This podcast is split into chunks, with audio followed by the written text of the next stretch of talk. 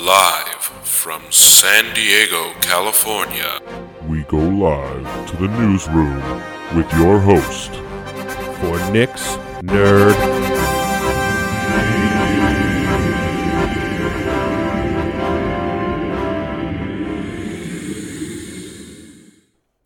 Hello, friends. It's me, your host, Nick. It is Sunday, April, uh, what is it, the 12th? Uh, today's the 12th. Look at that.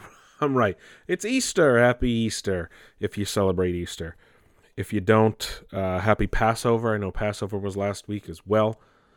Other than that, uh, not a whole lot going on in the world, as we all know. Luckily, some semblance of what's going on in the, the nerd side of things is, is still rolling right along.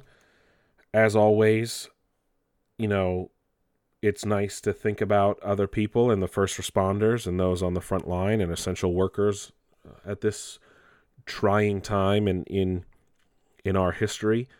I applaud those, and it, it's it's really a testament to human nature to take care of of each other, and I hope that this changes things for the better for a lot of these people when we get to what will be the new normal. And it will be interesting to see what things will look like when the dust settles. Uh, the proverbial dust, I should say, is uh, the dust hasn't really been kicked up.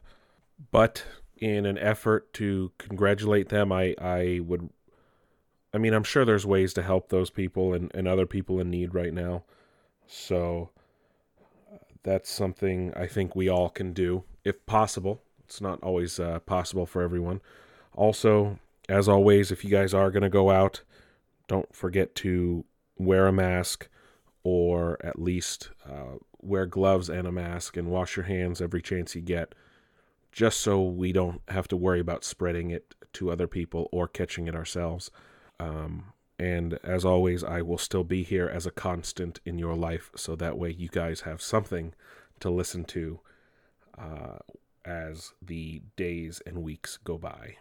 But let's uh let's get into it, huh? Let's get into what what we're all here for. And that is the nerd news. The nerves of nude.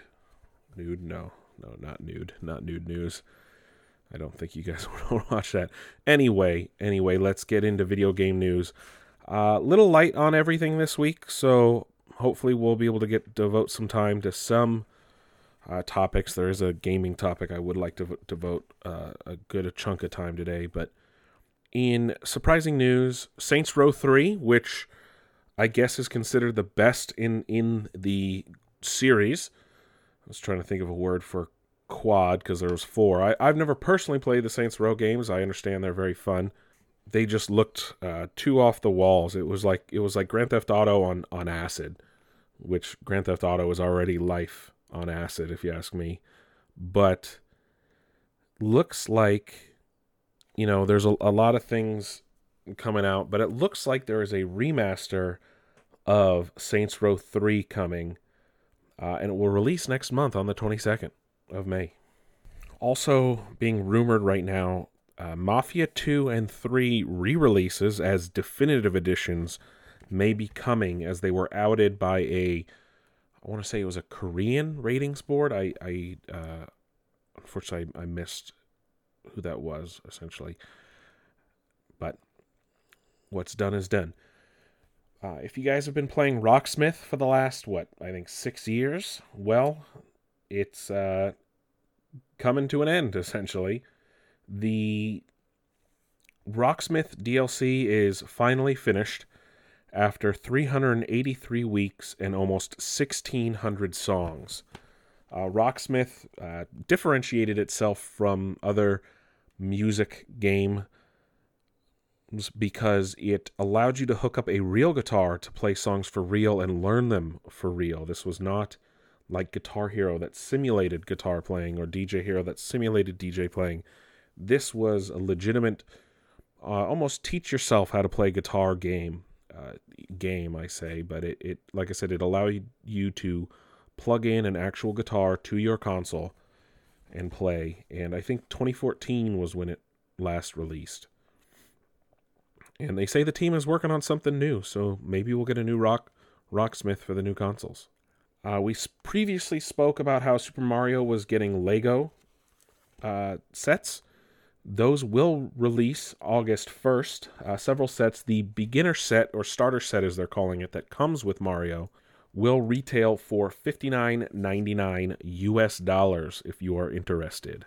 Uh, season 3 of Call of Duty Modern Warfare launches, uh, had launched, I should say, this past week, bringing back some old maps and uh, uh, some new operators as well. Uh, the newest one being Alex, uh, who, if you played the campaign, you'll recognize he is one of the playable characters in the campaign. Uh, he is now available as an operator in multiplayer. Uh, also brought back uh, one of the maps from the original game, Backlot, and is now a new map in Call of Duty Modern Warfare. Also, how about this? A lot of like a lot of sports leagues have been going digital lately in some form or capacity, and now the MLB has jumped on that bandwagon the MLB The Show League brings in real pros. So it has a player from each team representing their team in this league. It's a tournament that's going on right now. And uh, you can watch it on ESPN and other places. Uh, Sony Interactive, the MLB, and the MLBPA have announced the MLB The Show Players League. It is, like I said, an online event. It will help raise funds for the Boys and Girls Clubs of America and the Boys and Girls Clubs of Canada and it's 30 professional baseball players, including 11 former All Stars, 5 World Series champions, and 8 players aged 25 or younger. It is a round robin format throughout, and 29 uh, against one another for a total of 29 three inning games. The top 8 players will advance to a postseason and ultimately a World Series. The three organizations have agreed to donate 5 grand on behalf of each participating player to a Boys and Girls Club affiliate in their team's community. The championship player will earn an additional $25,000 donation to their community's clubs. It began on Friday with uh, Blake Sh- Blake Snell of the Tampa Bay Rays uh, playing Amir Garrett of the Reds, and they will be on Twitch and YouTube, also at MLB The Show Twitter account, and a full list. So you have Jon Duplantier of the Diamondbacks, Luke Jackson of the Braves, Dwight Smith Jr. of the Orioles, Eduardo Rodriguez of the Red Sox, Ian Happ of the Cubs, Luis Jol- Jol- Jolito of the White Sox, Amir Garrett of the Reds, Carlos Santana of the Indians, David Dahl of the Rockies, Niko Goodrum of the Tigers, Lance McCullers Jr. of the Astros, Brett Phillips, Kansas City Royals, Ty Buttrey, the Angels, Gavin Lux of the Dodgers, Ryan Stanek of the Marlins, Josh Hader of the Brewers, Trevor May of the Twins, Jeff McNeil of the Mets, Tommy Kahnle of the Yankees, Jesus Jesus Luzardo of the Athletics, Rhys Hoskins of the Phillies, Cole Tucker of the Pirates, Fernando Tatis Jr. of the Padres, Hunter Pence of the Giants, Carl Edwards of the Mariners, Matt Carpenter of the Cardinals, Blake Snell, like I said, of the Rays, Joey Gallo of the Rangers, Bo Bichette of the Blue Jays, and Juan Soto of the Nationals. So root on your favorite team there in the MLB The Show League, which uh, is ongoing. Also, how about this? Cyberpunk and CD Projekt Red have, uh, I should say, CD Projekt Red, ha- Red have announced for Cyberpunk it will get at least two DLCs post launch, and we will find out more about these DLCs uh, as we get closer to launch. Uh, they'll uh, figure out a way to bring that news to everyone. Uh, Microsoft has announced that all of their press conference, gaming or not, will now be digital until at least July of 2021 as we figure out all these new social distancing rules. I'm, I'm sure. I'm sure it will be a while before large groups can gather again as everything gets figured out. And I'm sure once a vaccine is found, people will be able to feel comfortable going to sporting events and conventions and and things like this. But yeah, how about this? Uh, if you guys were looking to get Google Stadia, uh, I'm not gonna lie. If you're listening to my show, you're probably not in the Stadia market, as you probably have one of the three major consoles. If you don't, maybe Stadia is for you. And this is some good news. Google has announced that starting uh, what was this on the 8th uh, and rolling out over the next couple days, so it's probably in full effect now. It is free to use in all of its 14 countries where available, as long as you have a Gmail account. You can sign up at the Stadia website with your account, and uh, gives you access to the free tier, so you can play uh, play and purchase games up to 1080p, 60 frames per second with stereo surround sound. And if you do sign up during this free roll- rollout, you'll get two months of Stadia Pro for free. Uh, you can continue after that for 10 bucks a month or opt out. And that will, I think, give you up to 4K. And uh, Pro subscription also get, lets you get free games on a regular basis. So the free games right now, if you sign up for Stadia Pro, are Destiny 2, Grid, Gylt, Steam World, Dig 2, Steam World Quest, Serious Sam Collection, Spitlings, Stacks on Stacks on Stacks, and Thumper. And uh, yeah, so it's Stadia Pro lets you go stream up to 4K 60 FPS HDR, of course, if your internet can handle that. And that, uh, like I said, though, 1080p is free. Per Google, to reduce load on the internet further, we're working toward a temporary feature that changes the default screen resolution from 4K to 1080p. With increased demand due to more people at home during this time, we're taking a responsible approach to internet traffic. The vast majority of people on a desktop or laptop won't notice a significant drop in gameplay quality, but you can choose your data usage options in the Stadia app. Uh, there is an app available, but that's now free for you. So if you never upgraded to the current gen of consoles, well, here's your chance to play some of its biggest games on Google Stadia for free. And before we get into our final gaming topic, I did want to talk about the Final Fantasy VII Remake, which I did pick up this last Friday. Um, speaking of, GameStop handled it pretty decently for a business that probably shouldn't be open right now. But instead of having people go into the store and, and pick it up, uh, if you did have your pre order, all you had to do is when you got to the location, you, you gave them a call. There's a phone number on their door. Uh, the representative inside would pull up your pre order, get it all rung, rung up. He'd come to the door, take your form of payment. They weren't taking cash, understandable, or debit cards for that matter, which again, understandable. And then they would bring it inside, ring you up, and then hand you your payment and your item uh, through the door. So you never entered the store. So it was really good, uh, somewhat social distancing safe to keep people apart and not meandering or mingling around if they didn't need to. And uh, anyway, I have never really, really played a Final Fantasy game. I, I do have a old Game Boy one that I can't even remember what it is from the original Game Boy that I inherited from my brother. Uh, the closest thing I've ever come to Final Fantasy is, of course, the Kingdom Hearts series. And Final Fantasy VII plays a lot like that, except it's a much more beautiful game. This game is is gorgeous.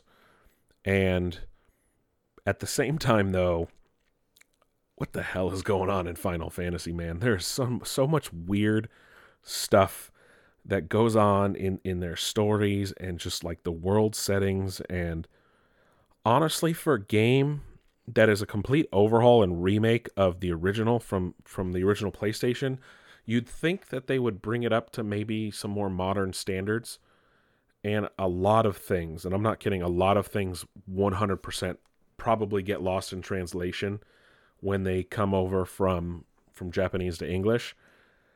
And I just there is a lot going on. I I've put a couple hours into it so far. Having a lot of fun with it. I can understand why people probably consider this one of the best Final Fantasies. Of course, I, I haven't put enough time into it to really appreciate that or see that more than on just a surface level. Of course, uh, hopefully I'll be able to get more time in this week. But it is definitely fun, and it is not turn-based like the original, so that that's always a good thing because turn-based RPGs have kind of fallen out of favor as of late. But again, that that's okay because it, it fits the modern format and it's it's beautifully adapted. And again, it, it is a gorgeous game. If you do have a PlayStation 4 and like Final Fantasy or like RPGs or JRPGs, I should say, and um, other fun things like that, I, I would urge you to play it, especially if you loved the original. But uh, or if you've only played Kingdom Hearts like me and want to check out Final Fantasy, this is probably a good thing to jump in with. Or even 15 was. I know people love that game as well.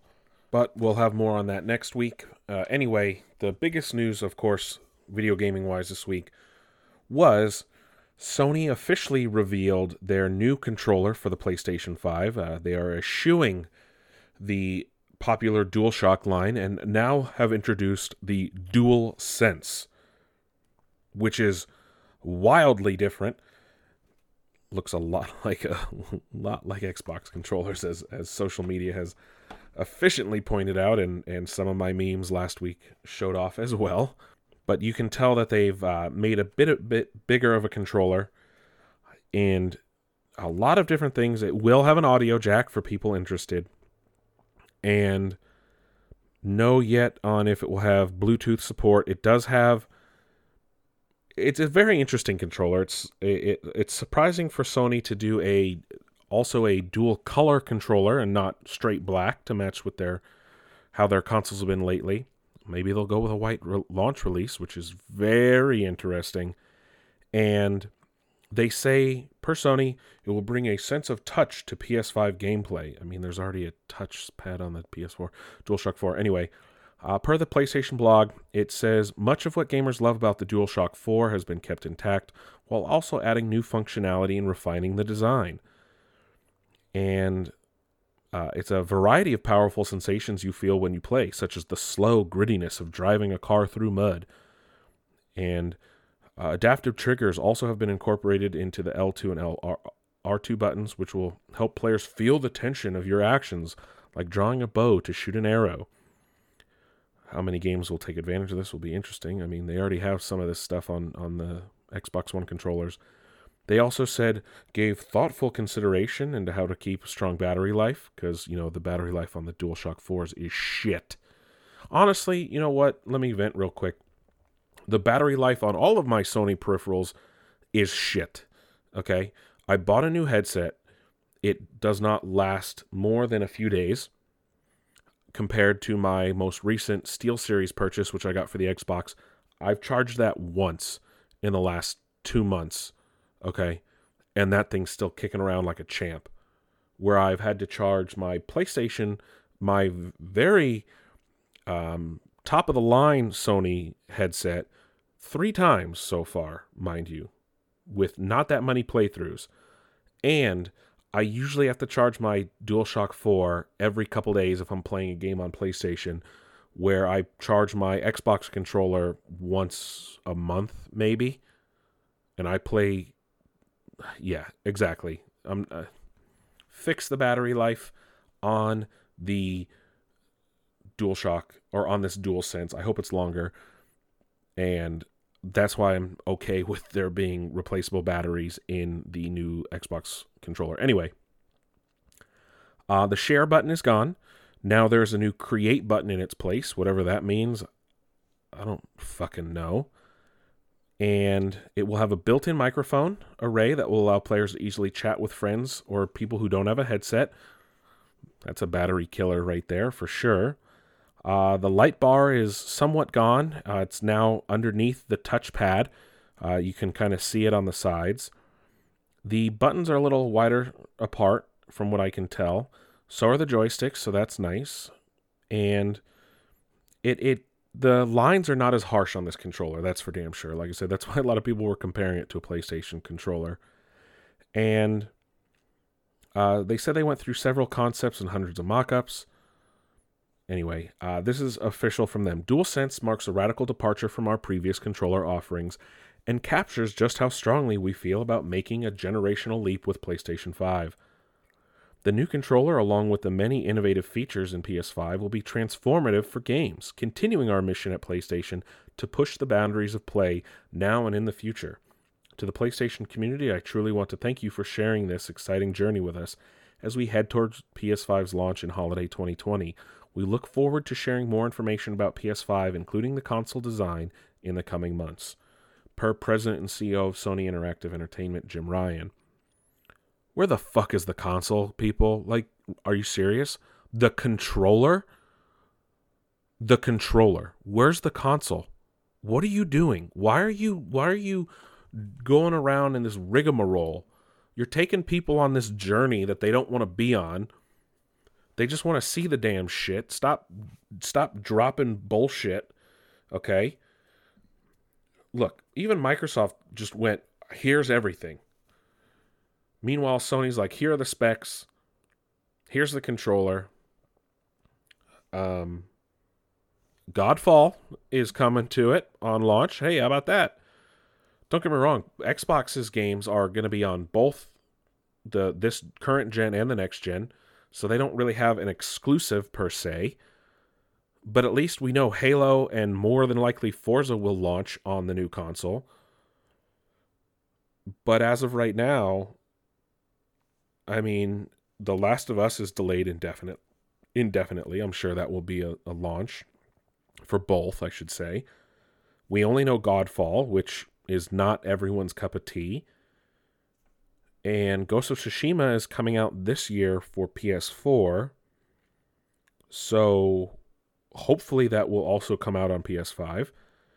And I wonder if Sony will take a page out of Microsoft's book, allowing people to essentially upgrade for free to the next gen if they get the next gen console.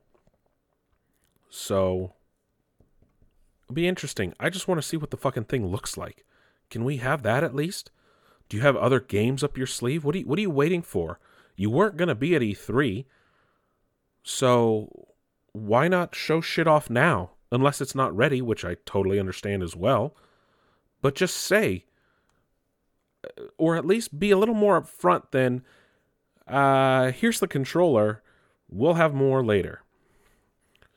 Now, I'm very open to this new controller. The DualShock 4 is is okay. It's not super comfortable.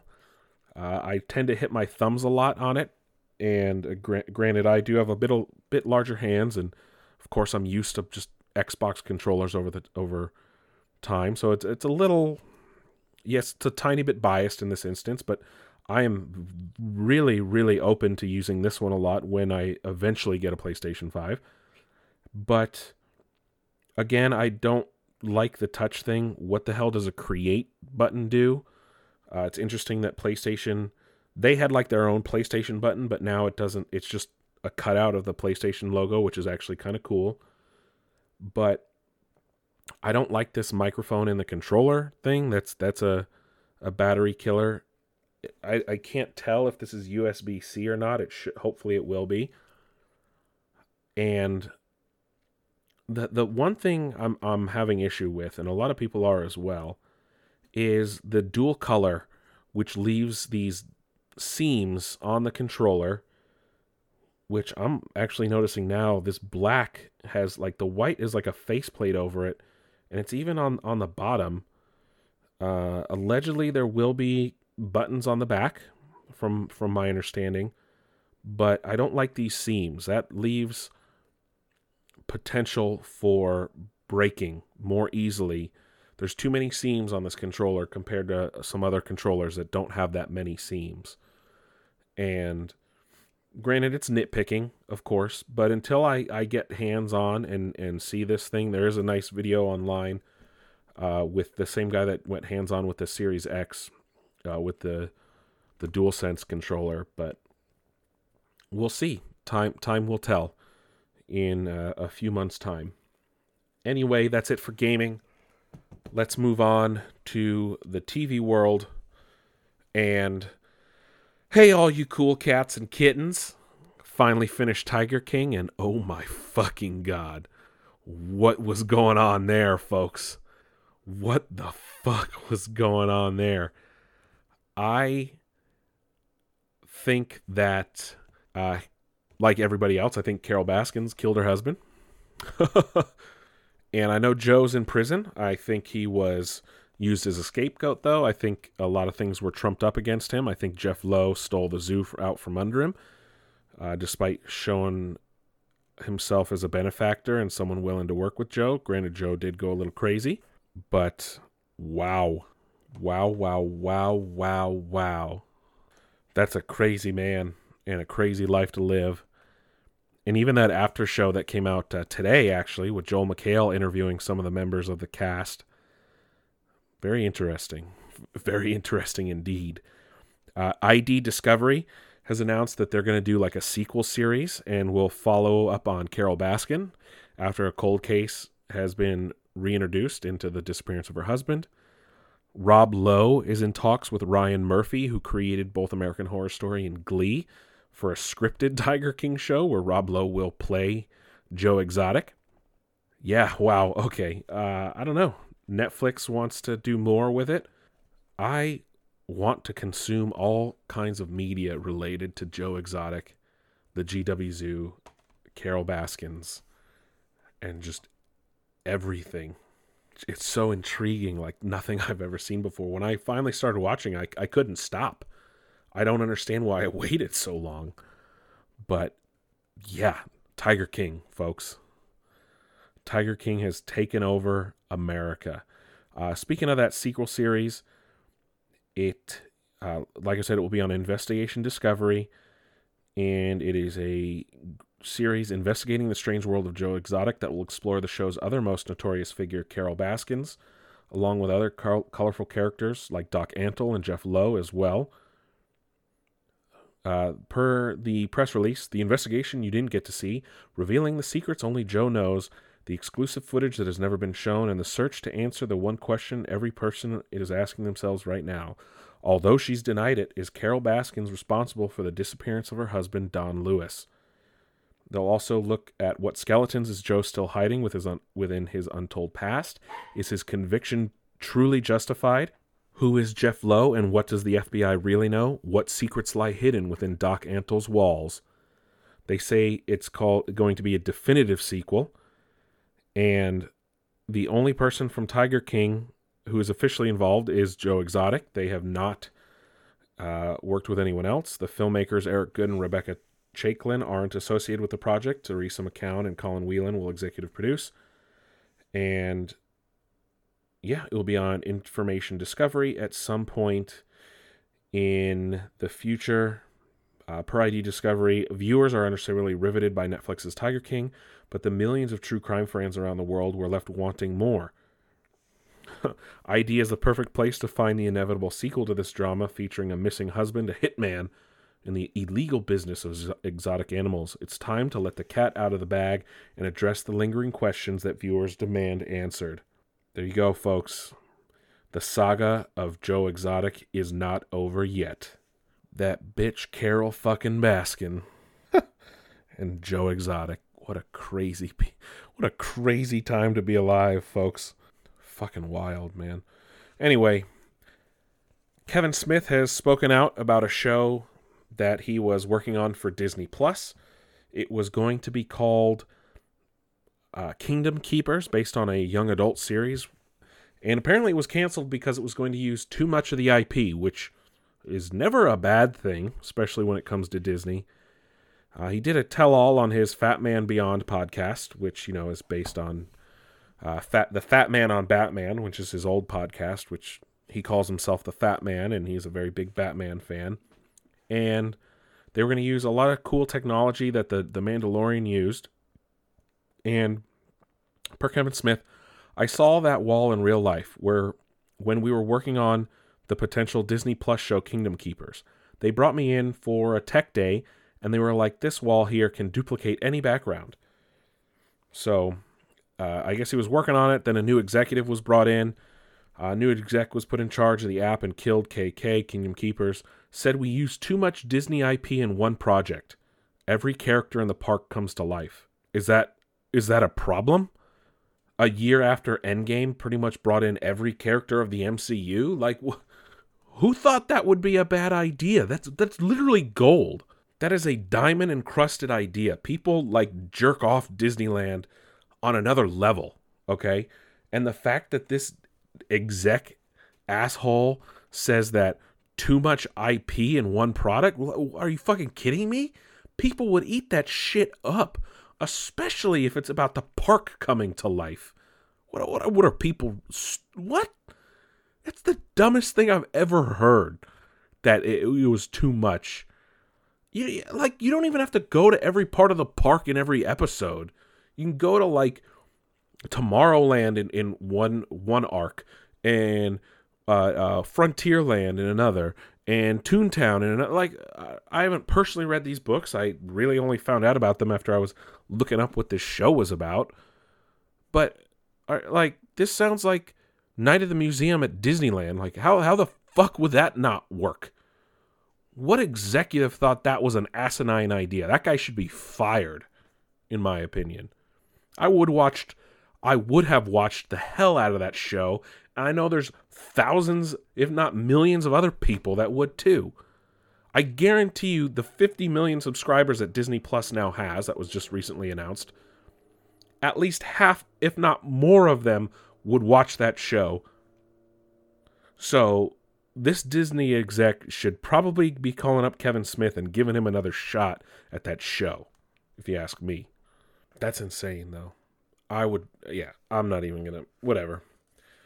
Uh, if you were holding ho- out hope for the Friends reunion special on HBO Max, which is set to launch next month, well, you're going to have to wait a little bit longer because it has been delayed indefinitely as production uh, didn't really start, for that matter, understandably.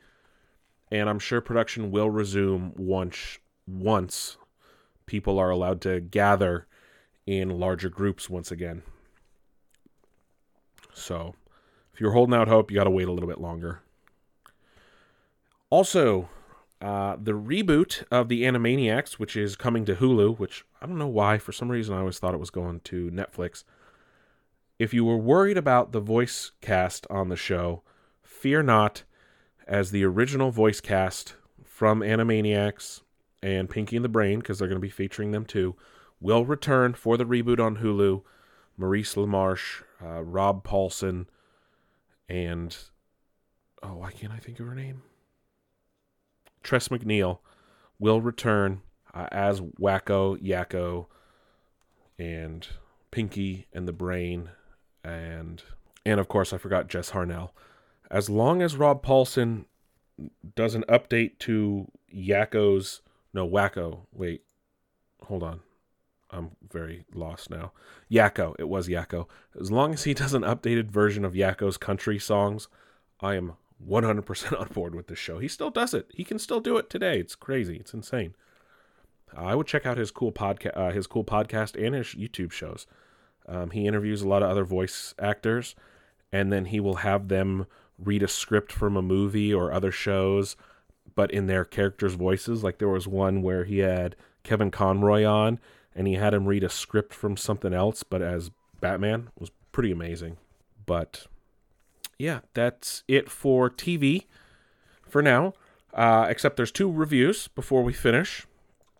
Clone Wars was going on a very, very, very slow burn with its Ahsoka episodes, and it finally came full circle, bringing in how Ahsoka will probably end up on the Siege of Mandalore, which I think is how they're going to wrap up the, the show, which uh, introduced back into the fold Bo Katan and Darth Maul.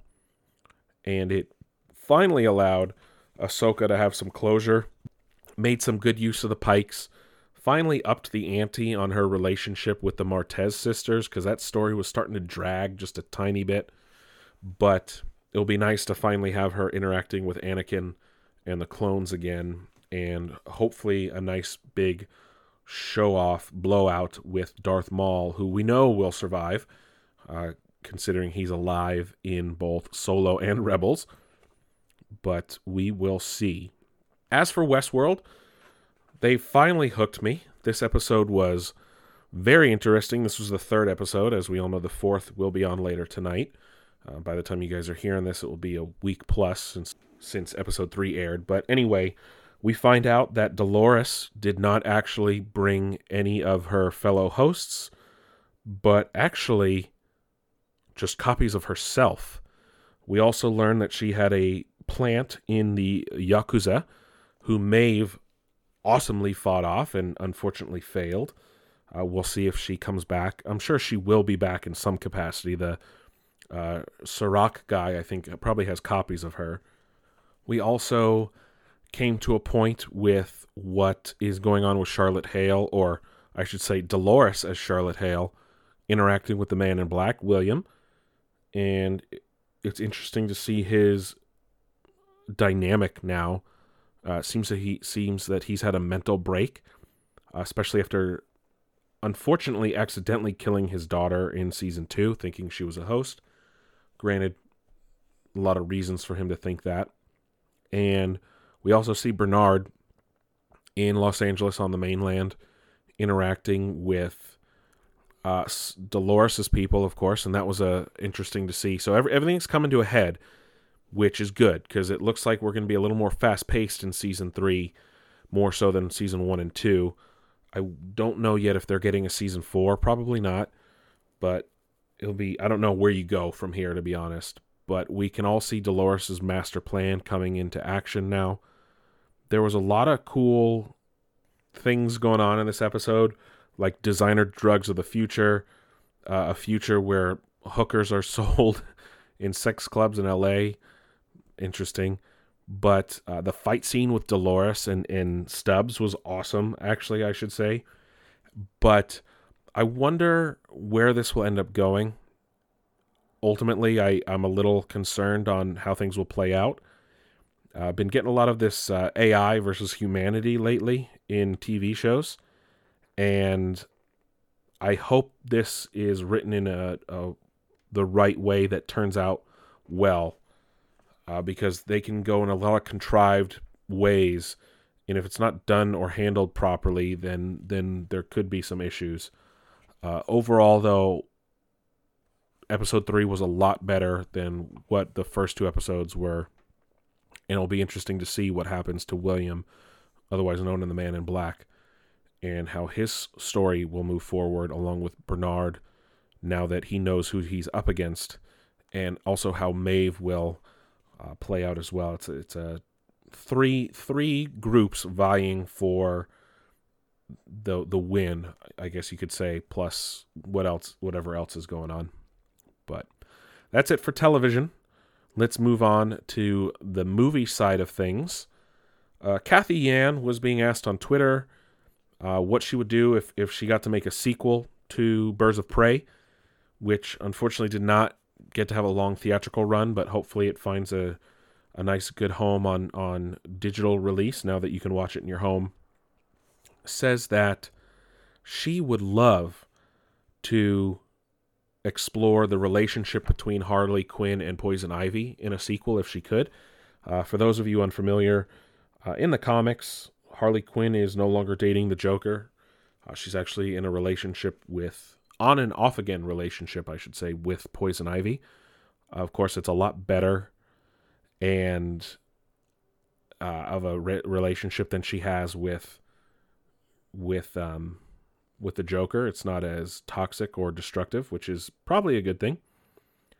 But I would like to see that uh, in a film explored. I wonder who they would portray, get to portray Poison Ivy, though. I think Emma Stone would good, do a good job, and Jessica Chastain would do a good job. Obviously, I'm picking out redheads because I I don't really think about other actresses that would dye their hair red for this instance, but that's just me. Anyway, uh, James Gunn also talking on Twitter talked about his favorite movies that are sequels that are better than the original. Shout out to him picking Godfather 2 and uh, Star Trek The Wrath of Khan and Empire Strikes Back, among others. But he was being interviewed and said, or not interviewed, but somebody asked a question. He said that Rocket's backstory will be central to Guardians of the Galaxy 3 so the story of Rocket Raccoon and how he came to be will be a, a central tenet of Guardians 3. Uh, also asked about the production schedules of Suicide Squad and Guardians 3, saying that neither of them are unaffected in any way, shape, or form. Uh, principal photography is done on Suicide Squad. I think they're just in post production now. And of course, they have not yet started on, on Guardians 3, so uh, nothing to worry about there. We uh, also got news for Disney Plus a possible live action CGI remake of Robin Hood may be coming in the near future. Now, I wonder if they're going to go hyper realistic like they did for Lion King, or maybe a little more not realistic, but a little more fantastical, like they did for uh, the Jungle Book. Granted, it's going to be a little hard. You can't do hyper realistic like you did on The Lion King because, again, these are anthropomorphized animals uh, for Robin Hood. So it's going to be a lot more like Zootopia, but this time with more live action, I guess. Uh, you know the song's uh, Robin Hood and Little John walking through the forest. Oodalally, oodalally, oodalally. That that uh, lovely, lovely song. Anyway, it'll be interesting to see how that would work or look. I think they would be better off doing maybe something closer to like a Pixar film, Zootopia remake, than a live action one. Uh, because that can get kind of tricky when you're doing hyper realistic animals in clothing, but who knows? Also, the original death of Black Widow was released, the deleted scene, and while it would have caused some story issues in pertaining to how the armies of Thanos were on Vormir, granted, I know in the film he talks about dispatching Ronan the Accuser to oh, what's um to Morag. Was that the planet where the Power Stone was? But I just this scene was a lot more moving, the deleted one, than the one. Granted, the one we got was amazing. The one in the film, the deleted one, was a lot better, and I think would have done better in the film. A lot better, uh, just because her sacrifice means more in that version than her just fighting with Hawkeye. But that's just me. It's on YouTube. I think you guys can go watch it. It definitely would have been a lot better if you ask me. Um, anyway, Todd McFarlane swears Spawn is still happening. He was being interviewed by Variety or I don't even remember. But he swears up and down his Spawn movie with Jamie Foxx is still happening. Don't hold your breath, folks. Atomic Blonde may get a sequel on Netflix. If you guys liked the movie with Charlize Theron, uh, it may get a sequel on Netflix. So there, how about that? Matt Reeves was also being interviewed, and uh, he talked about the surreal shutdown, obviously affecting his movie. They were multiple weeks in, um, but he actually revealed his favorite Batman movies. They were the uh, Batman Returns, 1992. Talked about how he loved Michelle Pfeiffer as Catwoman, and of course, The Dark Knight. I'm surprised that he didn't pick uh, Batman 89. I still think is a little bit better than Batman Returns. And uh, he did say, I don't want. I don't want to be a part of a long line of Batman movies where this is just another one. He was speaking with Nerdist. He said what Tim Burton did was really singular. Uh, I love Batman Returns. Michelle Pfeiffer was incredible. I love it. I love it so much. It's so incredible, and she's so incredible in it. I just think it's such a beautiful movie. I love the penguin stuff when he's going down the sewers as the baby. It's just like, wow, this is the beautiful thing about Tim Burton at his best in the way that he's got that connection into the fantastical that feels very, very personal. And the fact that he's using similar villains in his film shows a lot of that, of Batman Returns influence on him, which I think is a good thing.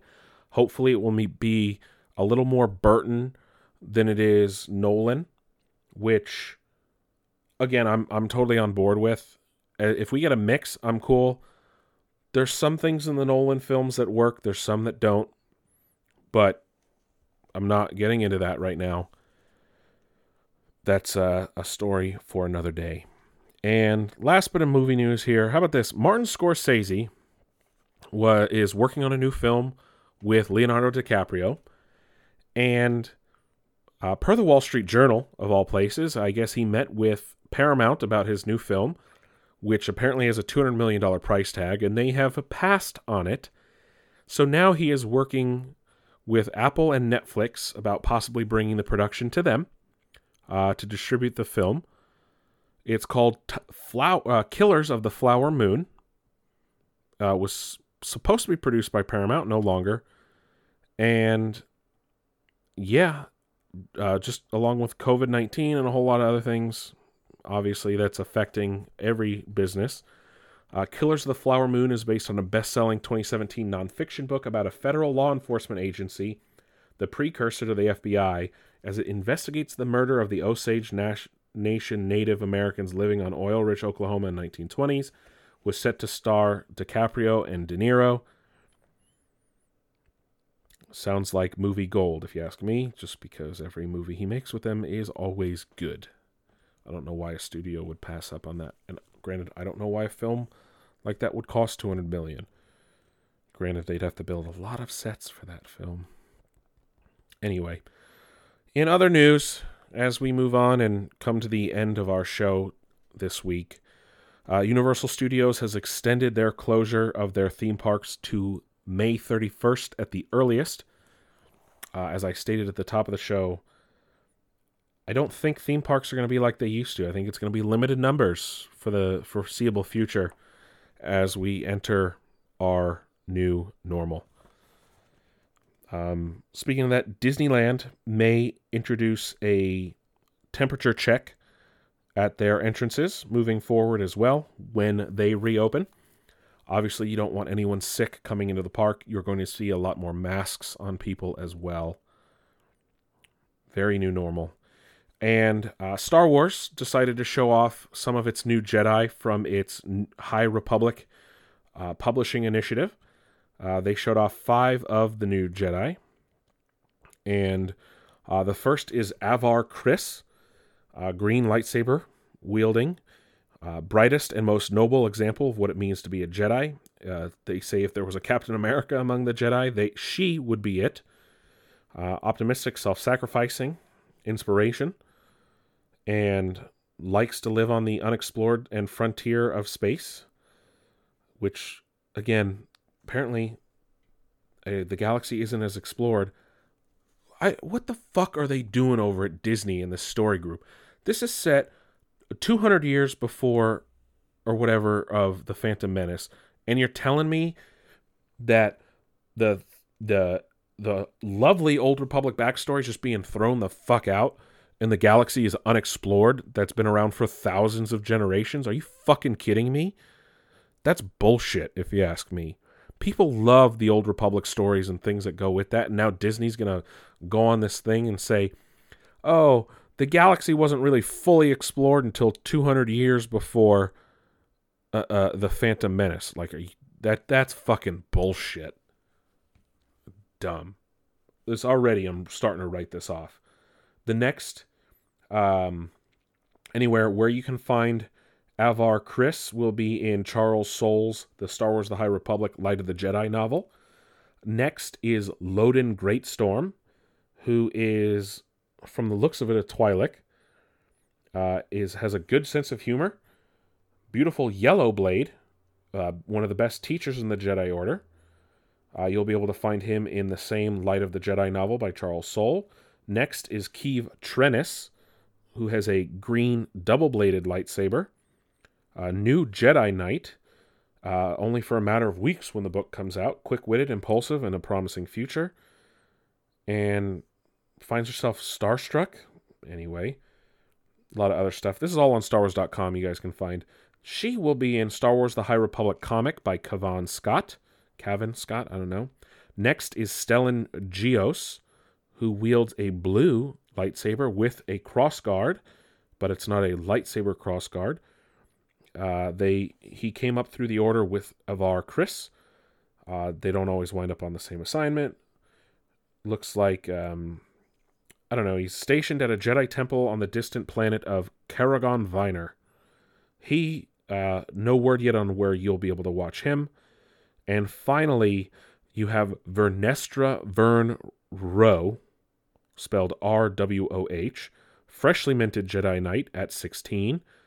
She works harder than most people, and you will be able to find her in the junior novel Star Wars The High Republic A Test of Courage by Justina Ireland. I'm not liking where this is going, folks.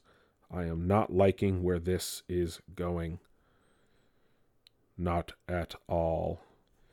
Anyway, that's it, people, for this week. Uh, make sure to like and subscribe on Facebook, Twitter, Instagram. Google Podcasts, Spotify, Apple Podcasts, all, all of the like. You can find links to all of our podcast pages at our website, nixnerdnews.com. You can also listen to the show right in your browser if that's easier for you. While you're there, stop by our social page so you can find links to our Facebook, Twitter, and Instagram. See all our feeds in one place if you like, so you don't have to always be clicking around to the different ones. Anyway, stay safe, wash your hands, don't touch your face. We're all in this together, folks. Okay, it's uh hopefully just a few more short weeks of this and we can get back to what will be the new normal uh, of social distancing and masks all the time. Anyway, thank you guys for stopping by. I'm your host, Nick, and I will catch you on the flip side.